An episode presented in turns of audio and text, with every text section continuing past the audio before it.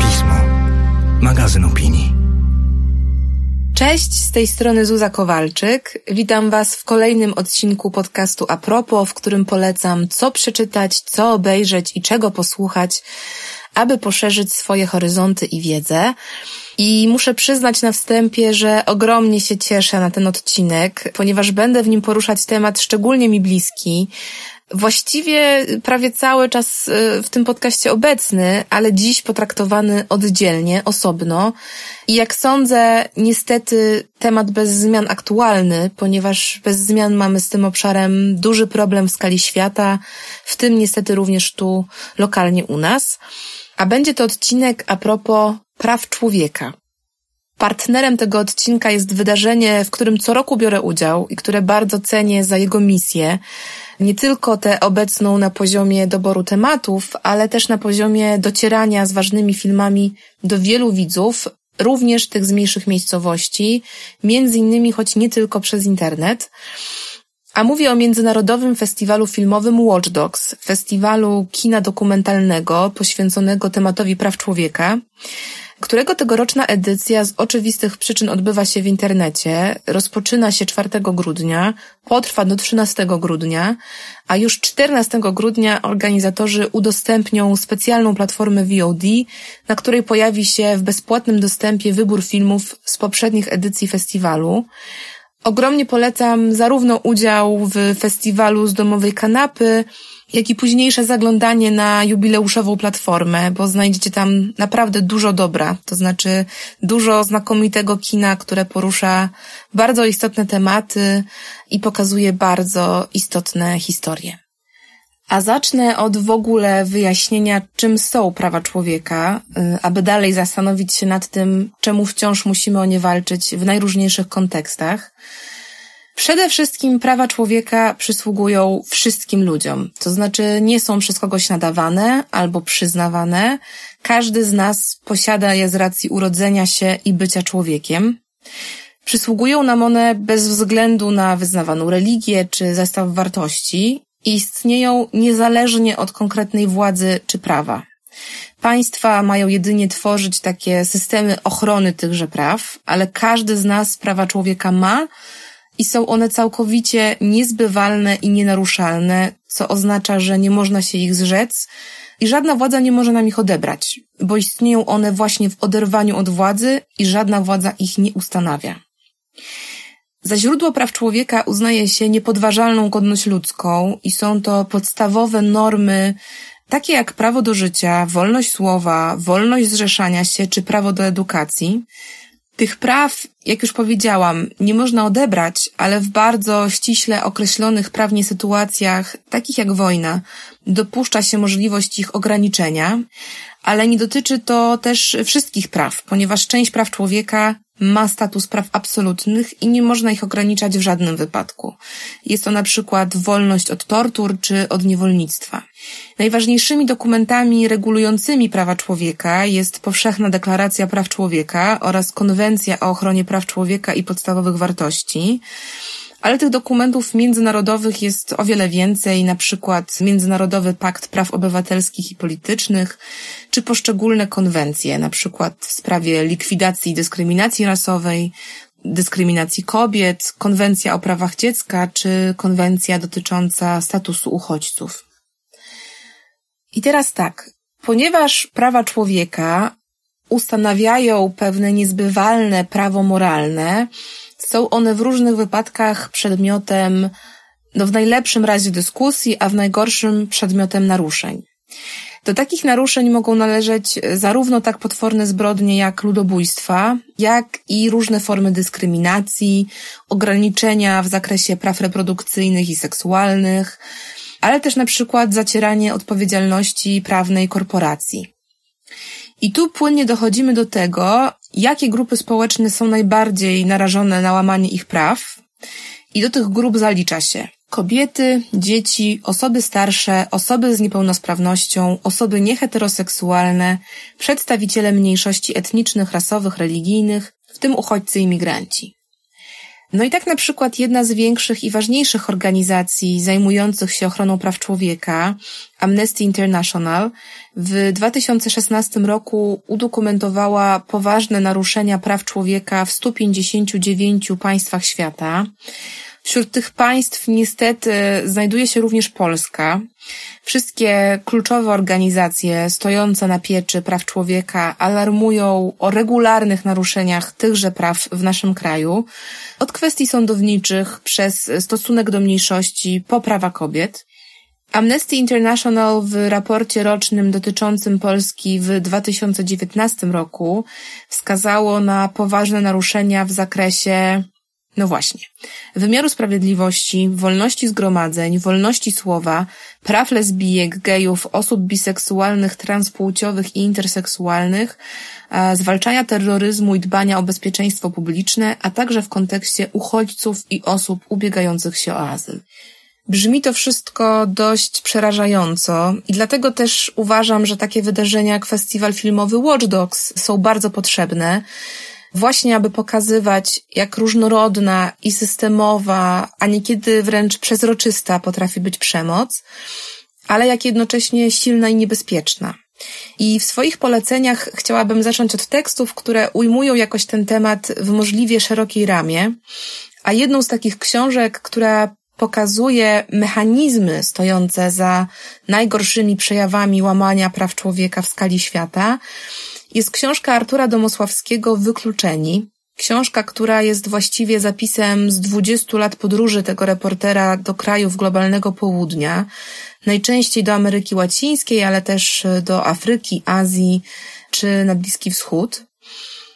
Domosławski pochyla się w zgromadzonych w tej książce tekstach nad tymi, którzy zazwyczaj nie mają głosu lub po prostu są niesłyszani i przeoczani.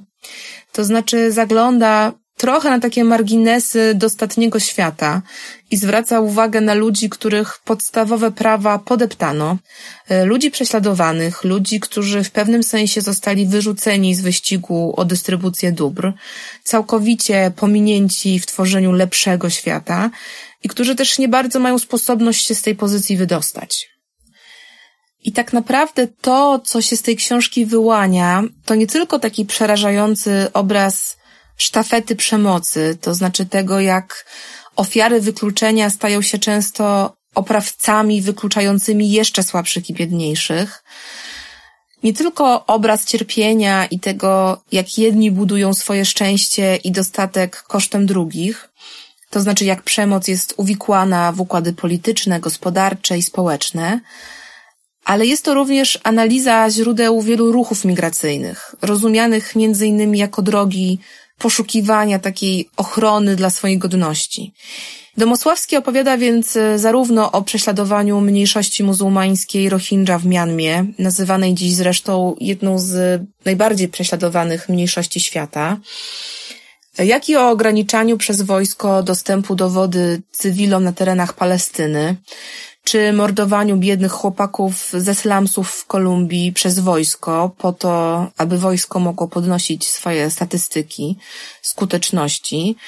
I to, co z książki Domosławskiego dla mnie przebija chyba najmocniej, to jest taki obraz przemocy w bardzo globalnym wymiarze. To znaczy obraz tego, jak historie, które są pozornie odległe i niepowiązane ze sobą, łączą jednak te same mechanizmy wykluczenia, i zadawania cierpienia słabszym.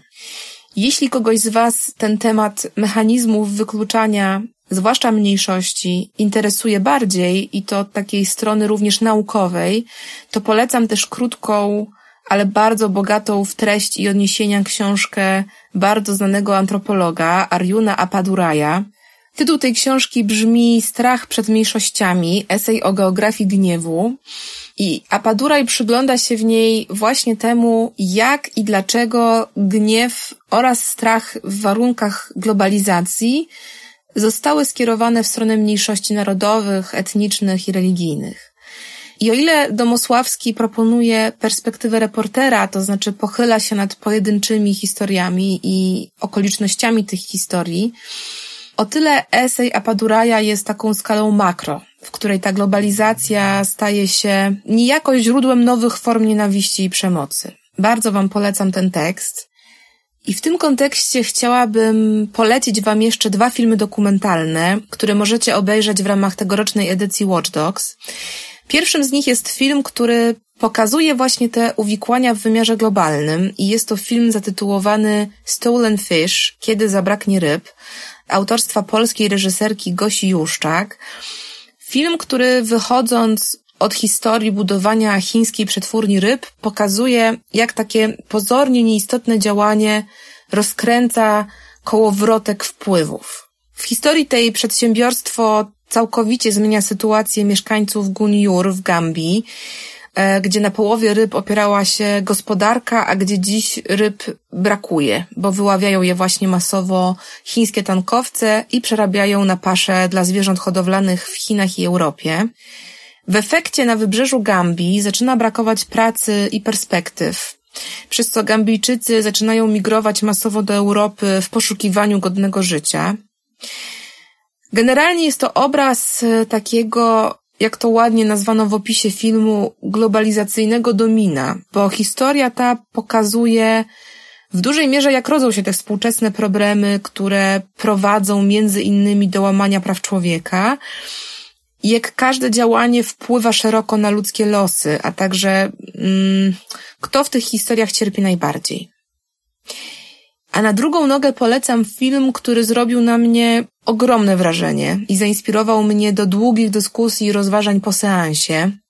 Film e, Punkt Widzenia w reżyserii Reanana Aleksandrowicza, który w ogólnej perspektywie opowiada o tym, jak nasze przekonania wpływają na nasz odbiór różnych faktów i treści i jak de facto niemożliwe staje się niekiedy przełamanie polaryzacji. Aleksandrowicz pokazuje to też zresztą na nieprzypadkowym przykładzie, bo sięga po nagrania zbierane przez izraelską organizację pozarządową Betselem, która pokazuje filmy dokumentujące naruszenia praw człowieka Palestyńczyków, głównie naruszenia ze strony izraelskiego wojska, i pokazuje je młodej dziewczynie, Mai, e, która jest Izraelitką popierającą politykę Izraela. Reżyser pokazuje jej materiały wideo, na których popierana przez Maję strona w tym konflikcie dopuszcza się przemocy, E, i prosi ją o bieżący komentarz do tego, co widzi. I komentarz ten najczęściej staje się próbą wytłumaczenia motywacji wojskowych albo w ogóle zadania sobie pytania, kto zaczął, czego kamera nie uchwyciła, dlaczego ktoś to w ogóle kręci, kto pierwszy rzucił kamieniem na nagraniu, na ile nagranie może być zmanipulowane i tak dalej. A później reżyser zaprasza Maję do studia raz jeszcze i oprócz filmików Betselem pokazuje jej również nagrania jej samej, reagującej pół roku wcześniej na oglądane materiały i wywiązuje się z tego bardzo ciekawa i uważam ważna rozmowa o tym tytułowym punkcie widzenia. Dla reżysera ważna z tego powodu, że jako dokumentalista Zastanawia się on, jak trafić ze swoimi filmami o naruszeniach praw człowieka do ludzi, którzy popierają politykę Izraela. Filmami, które jemu wydają się jednoznaczne w ocenie moralnej, ale no właśnie, pytanie, czy one są jednoznaczne, czy wieloznaczne, bo perspektywa zmienia wszystko, bo perspektywa sprawia, że widzimy to, co chcemy zobaczyć, bo cały czas szukamy potwierdzenia dla swoich racji. To znaczy, szukamy w tych nagraniach tych elementów, które potwierdzą nasze przekonania. W tym sensie jest to bardzo ciekawa rozmowa na temat tego, czy w ogóle da się kogoś przekonać do swoich racji, to znaczy, jak w ogóle mógłby wyglądać ten dialog. E, jest to, nie ukrywam, bardzo mocne doświadczenie. Ja niejednokrotnie oglądając ten film zastanawiałam się nad tym, jak ja bym reagowała i co ja bym mówiła, gdyby ktoś pokazał mi nagrania ukazujące jakieś fakty niewygodne dla moich przekonań. No, bardzo daje ten film do myślenia i pokazuje głęboką niejednoznaczność, nawet pozornie bardzo jednoznacznych kwestii. Czyli tak naprawdę również cały trud debat etycznych wokół praw człowieka, E, w sytuacjach konfliktu, spirali nienawiści i takich wzajemnych krzywd. Takim tekstem, który również był dla mnie ciekawy pod kątem etycznym i takim kręcącym się wokół kwestii podmiotowości człowieka, jest książka Macieja Zaręby Bielawskiego Higieniści z dziejów eugeniki. Pomysły na eugenikę, a więc y, wyeliminowanie ze społeczeństwa jednostek czy też grup, które ktoś uznał za gorsze lub niepotrzebne, nie pojawiły się wcale wraz z Hitlerem, ale na długo wcześniej. I niestety były to zawsze wyniki takiego skrajnie utylitarystycznego podejścia do polityki i zagadnień społecznych, albo po prostu wynik potwornych uprzedzeń i marzeń o społeczeństwie doskonałym, marzeń, które bywały jakby ważniejsze od wartości ludzkiego życia.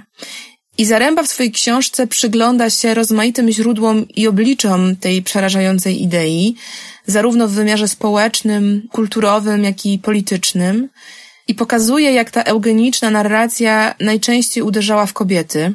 Pokazuje również, w jaki sposób eugenika w myśli społecznej przyczyniła się w pierwszej połowie XX wieku do ludobójstwa, ale pochyla się też nad takimi kontekstami, jak na przykład szwedzkie pomysły i dążenia do oczyszczenia szwedzkiej rasy genetycznie przy pomocy programu sterylizacji wybranych jednostek, programu, który miał doprowadzić do zwalczenia biedy i przestępczości.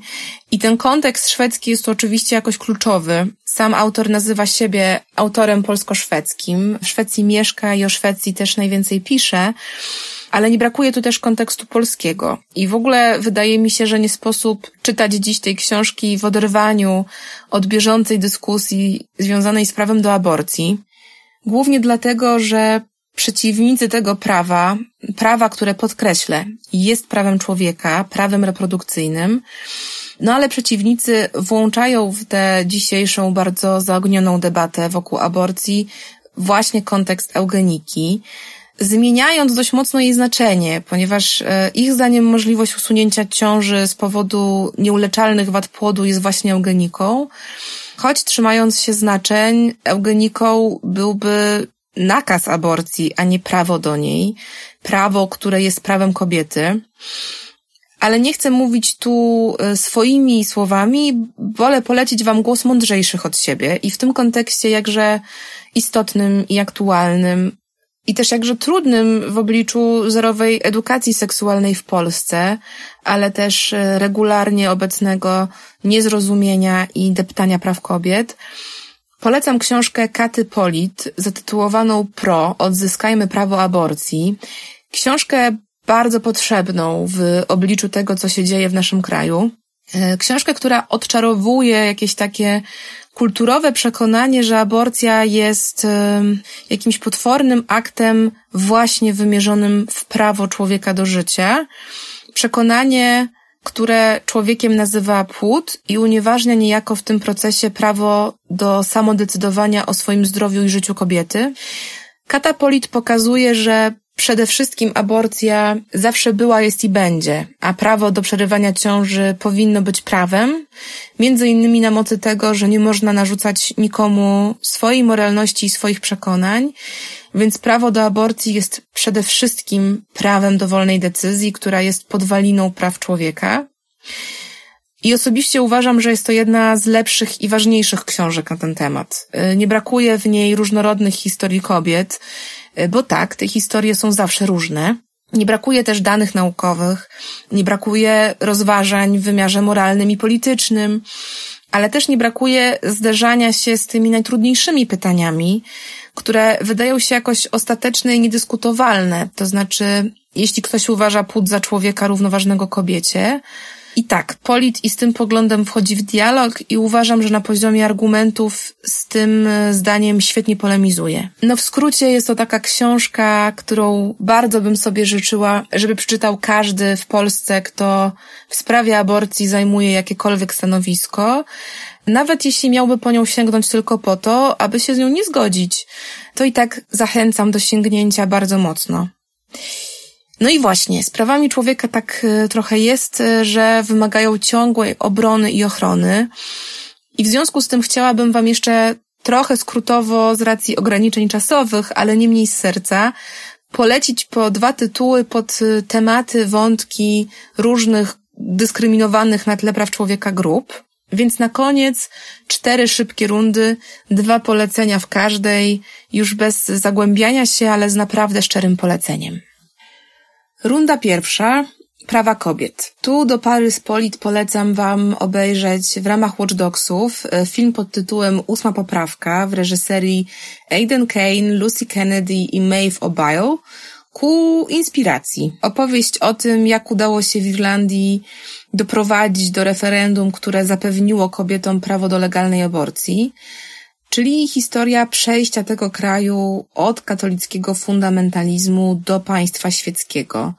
Bardzo ważny film dla nas dzisiaj, który ogromnie polecam i który zresztą polecam wraz z lekturą tekstu Jędrzeja Malko Wylosuj sobie demokrację z naszego październikowego numeru pisma. Znakomity esej, który bardzo dobrze ten film uzupełnia. A po drugie polecam jeszcze w tym kontekście e, książkę ogólniejszą, zatytułowaną Utopię kobiet 100 lat praw wyborczych kobiet. Zbiór tekstów, które opowiadają o tym, jak Polki utorowały sobie drogę do wywalczenia swoich praw, ale też o tym, jak utopijne projekty budowały realną zmianę. Bardzo różnorodny, ciekawy i nieoczywisty zbiór. Czytajcie. Runda druga, prawa osób LGBTQ. Tu również polecam jeden film z Watch Dogsów, jedną książkę. Film zatytułowany Zatrute serce w reżyserii Paula Rice'a, w którym para gejów z San Francisco wybiera się w podróż po Rosji, aby rozmawiać i dokumentować działania rosyjskich aktywistów i osób prześladowanych na tle swojej orientacji seksualnej. E, jest to, nie ukrywam, bardzo poruszające świadectwo cierpienia, ale też niezłomności i walki o swoje prawa nawet w obliczu najcięższych represji. E, bardzo mocno polecam. I polecam również książkę, tym razem anglojęzyczną, zatytułowaną The Gay Revolution, The Story of the Struggle, autorstwa historyczki Liliany Federman. Jedną z ważniejszych chyba historii ruchu na rzecz praw osób LGBTQ, jaka powstała. Książka oparta na ponad 150 wywiadach z działaczami, politykami i członkami tej społeczności.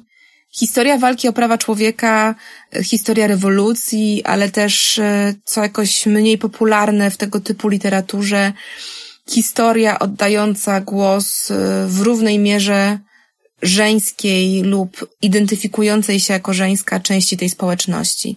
Rewelacyjna książka, którą bardzo, bardzo mocno polecam. I runda trzecia, prawa uchodźców. W podcaście a propos obowiązku troski poleciłam w tym temacie film Ewy Orner y, Szukając schronienia, a tu polecę dla równowagi dwie świetne książki. Pierwszą z nich jest książka Jarosława Mikołajewskiego Wielki Przypływ, która jest reporterską opowieścią o włoskiej wyspie Lampedusa, na którą najczęściej trafiają uchodźcy, którzy próbują przedostać się drogą wodną z Afryki do Europy. Jest to właściwie opowieść o 6400 mieszkańcach Lampedusy, przez których życie przewinęło się około 800 tysięcy uchodźców, którzy uciekają przed wojną i ubóstwem. A w szerszej perspektywie jest to opowieść w ogóle o współczesnej Europie. Bardzo poruszająca, empatyczna i ważna książka, którą mocno polecam.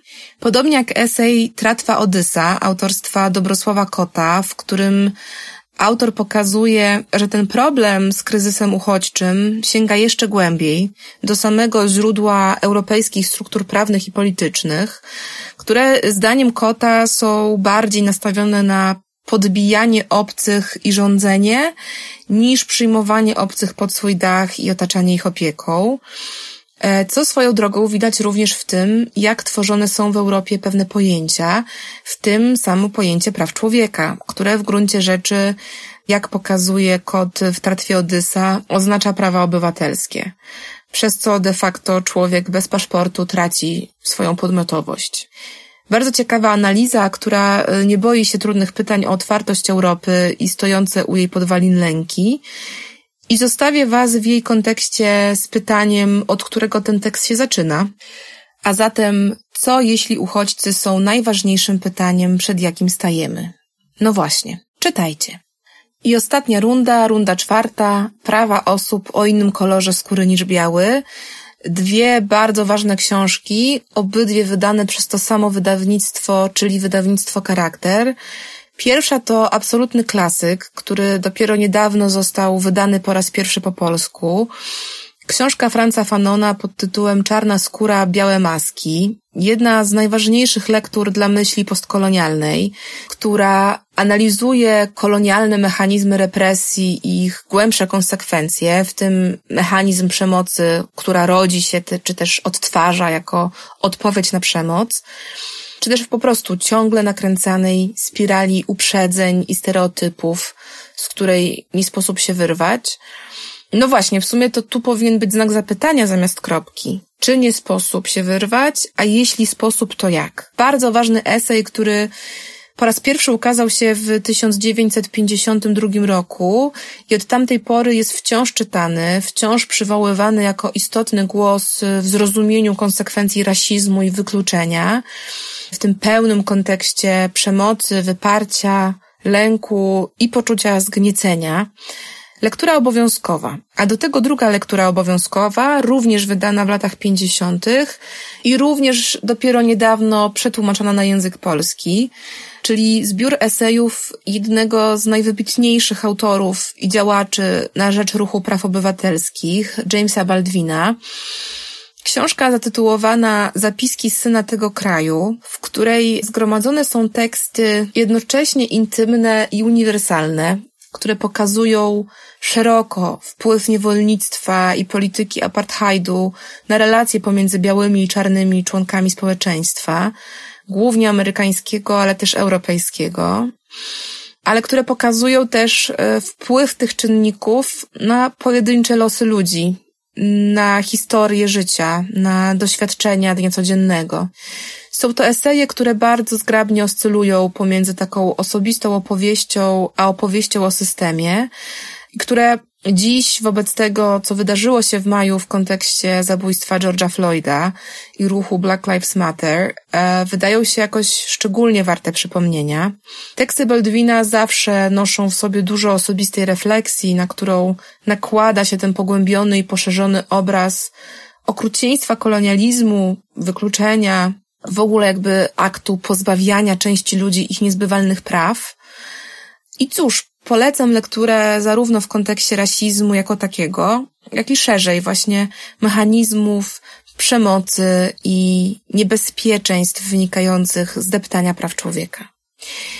Dziękuję Wam za dosłuchanie tego odcinka do końca. Wiem, że tym razem trochę się rozbestwiłam i tych poleceń jest naprawdę dużo, ale wszystkie je wraz z linkami znajdziecie na stronie pisma.